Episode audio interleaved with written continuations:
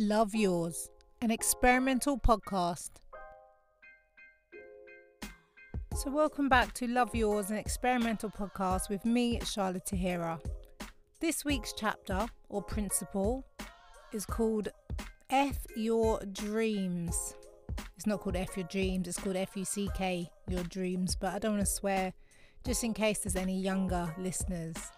Um, it's a really interesting chapter, actually. It basically talks about the need to be real with yourself and for the people around you to be real with you about your expectations, your hopes, your goals, your dreams. And it also talks about the difference between people who limit them and people who give you a reality check about them because there's a big difference.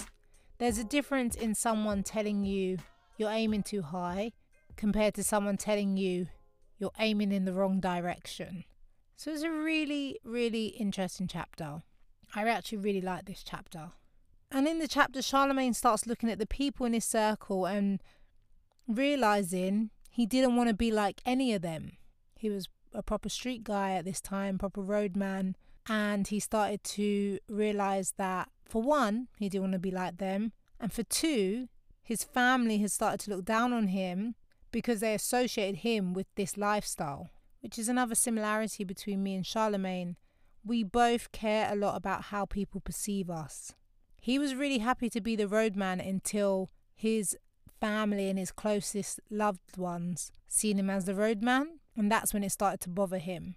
I've always cared a lot about how people perceive me. Sometimes a little too much. Sometimes I've cared so much that it's, it's kind of like impacted how I'm acting or changed how I'm acting.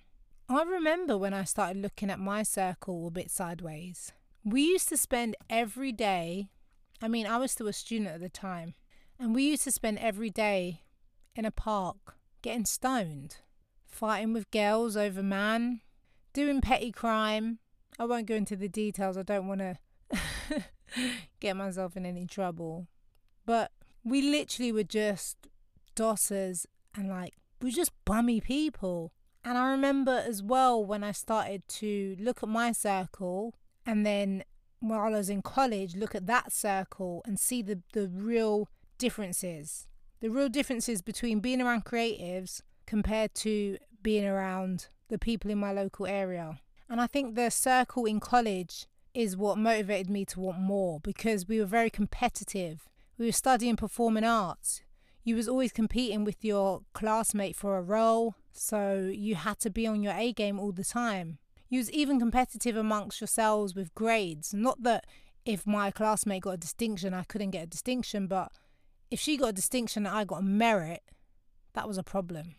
And so that circle allowed me to see a different outlook on life compared to the circle I'd grown up with, my local friends, like my the people who were there from before, before the passion. When I think about it, a big percentage of my friends from my area are now either living a 9 to 5 life, quite unhappily, in and out of jail, or on benefits, which is sad because I come from a borough that's actually very creative their mindset wasn't. And I think Charlamagne addresses that a lot in this chapter about how who you're around, you become them. And people perceive you to be like them even if they don't know you. It's that guilty by association, isn't it? Your circle is actually so crucial to your mindset. I remember when I first told my local, my end circle, that's what we call it, the ends, that I wanted to get into like performing arts and radio, and people found it hilarious. They couldn't take me seriously. And I really believed I was going to be the next Halle Berry, but they were just like, this girl's ridiculous. How's that going to make you any money right now? Luckily, I had two circles. I had my creative circle and I had my end circle. One thing my end circle definitely did was keep me grounded and keep me streetwise, which actually I think in this industry is something that a lot of people don't have that common sense, that streetwise, that kind of I don't know what to call it. It's just that thing where you just know how to navigate and you know how to carry yourself and you know when you're in a dodgy situation. That instinct that survival instinct. My end circle gave me the survival instincts, and my creative circle gave me the creativity I needed and the motivation I needed. In this chapter, Charlamagne talks a lot about how because he grew up as a Jehovah's Witness, it made him feel left out of a lot of social things, which I can completely relate to. So I was raised Muslim until I started rebelling at the age of 15, 16, which meant no Halloween. In fact, I still remember the day, rest in beautiful peace, her soul. My neighbour Danielle knocked on my door dressed as a devil. And I quickly was like, oh, we're out of candy, sorry. Um, she's like, oh, you're not trick or treating. Why are you not out? Yeah, uh, I went out earlier, but we're out of candy. And as I'm trying to lie to cover up the fact that we don't celebrate Halloween, my dad comes over. We don't celebrate Halloween why are you dressed as a devil? And it was just so embarrassing. I must have been about nine or ten. Didn't celebrate Halloween, didn't celebrate Christmas. And birthdays were not meant to be a big deal. In Islam, birthdays are not a big deal. Photos are not a big deal. I can count how many photos I have of my entire childhood until I was old enough to start using those photo booths to take my own photos because my dad just did not do photos. My dad was also very sexist, and so although my brothers could go and run with their friends, if I wanted to be out and it wasn't with my brothers, I was considered that I was doing something dirty, trampy, slutty, wasn't behaving appropriately. So I had a lot of resentment towards the religion because I felt like it was very unfair. And I'm not saying that Islam is sexist, but my dad's perception of it was. And it's interesting that Charlamagne was raised a Jehovah's Witness and I was raised a Muslim because both of us as adults have decided that we're more spiritual than religious. We don't believe in teaching our children about myths like Santa Claus and the Tooth Fairy, but we do believe that there's a greater being controlling everything, and if you want to label him God, then that's what he is. Anyways, I feel like I'm bouncing all over the place. I'm kind of just looking through my notes that I made as I was reading this chapter. And there was someone that came into Charlamagne's life, Dr. Evans, who, if you listen to the last episode, um, I spoke about Carla and Lisa. Dr. Evans sounds like he was Charlamagne's Carla and Lisa. The ray of light and the inspiration that made him refocus his life. Dr. Evans, he gives credit to. It's so important when you're feeling lost when you're feeling trapped, when you're feeling that you're destined for a certain life, to have a mentor, to have that person who comes along and shows you there's more to life, that you can do more and that you can be more. And for Charlamagne, that was Dr. Evans, and for me, it was my college teachers, Lisa and Carla. And ironically, Dr. Evans is the person who told Charlamagne, If your dream to be a rapper, it's not serious. You're not good. You're not going to make it. Now, Carla and Lisa didn't say, F your dream to be an actress, but they also encouraged me to go to university instead of drama school, which is interesting because if you want to be an actress, you usually go to drama school. They did it in a much more PC, subtle way. And Charlamagne goes on to talk about how natural radio felt compared to his previous dream of being a rapper. And for me, that was acting compared to presenting. I absolutely love acting. I love portraying different characters. I love getting into a different emotion and telling a story, which is a part of radio. We are storytellers, but acting never came as naturally to me as presenting did.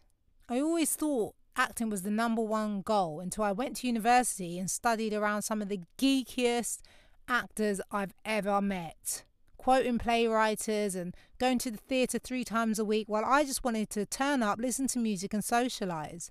That passion for theatre wasn't there the way it was for others on my course. And I guess that's when I realised that as much as acting is a passion of mine, it doesn't have to be my career path because I found joy doing student radio. I mean, we would not be allowed on air now. We were swearing, we was playing dirty music. We was talking recklessly about everything and anyone. We didn't understand anything to do with radio and the process of making radio, but we just loved putting the mic up. Me and my friend Sholi. It was called Show and Shah. Oh, I love that show. It was such a vibe. It was so fun. All we literally did was plug in our iPod and use the microphone. But it was such a vibe, and it was my first taste of like what presenting could be, and I fell in love. And people told me, You sound good. You got such a radio voice. You sound like you belong on the radio. I mean, it's kind of an insult, isn't it? That whole face for radio. But I've always used my voice to connect and communicate and tell stories with my friends, with my family. And now I was doing it to the whole of Brunel University and I loved it.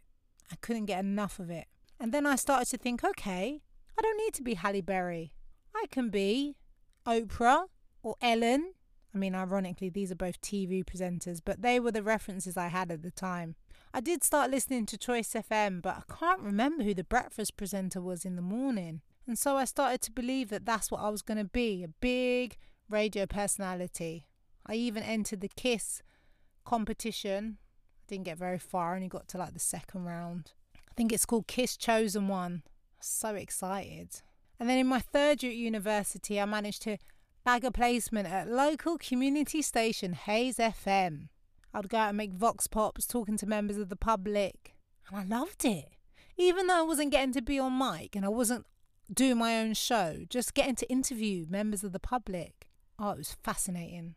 And at the time, I remember my grandma being like, What are you doing radio for? I can't do her accent, she's Grenadian. What are you doing radio for? It's not a serious job. It's a hobby. Even till this day, now that I work for the BBC, she still wants me to go and be a nurse. That would be her dream. If I told her I've quit radio, Grandma, and I'm going to be a nurse, she would love it. And Charlamagne talks about his Aunt Penny, who's really a cousin, but he calls her Aunt Penny, and how she tried to tell him that he's aiming too high. He shouldn't set his sights too high. Well, I'm telling you this I plan to be bigger than Charlamagne Tha God one day. He'll be listening back to this podcast going, oh wow, that girl studied my book and made a podcast about it. And now look, she's interviewing me. You have to set your sights high. You have to know the difference between people who are putting their limitations onto you, projecting onto you, compared to people who are just giving you constructive criticism.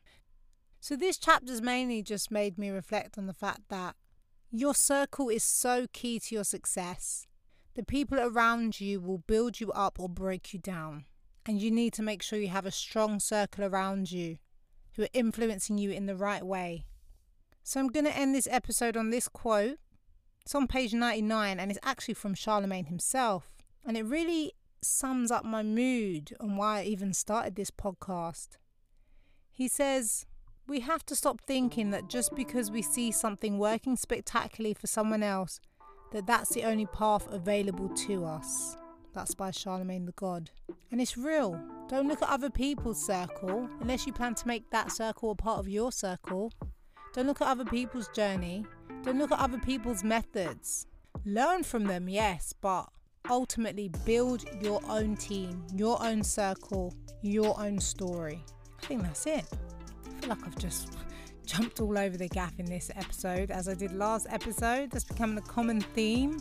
It's just all my thoughts as I read the chapter and they bounce around. The mind of a creative, there's always about a thousand tabs open. Anyways, let me know what you think about F your dreams. Has anyone ever told you F your dreams? Were they right? Let me know. Give me a comment, share, drop me a DM, and I'll see you on the next episode. Love Yours, an experimental podcast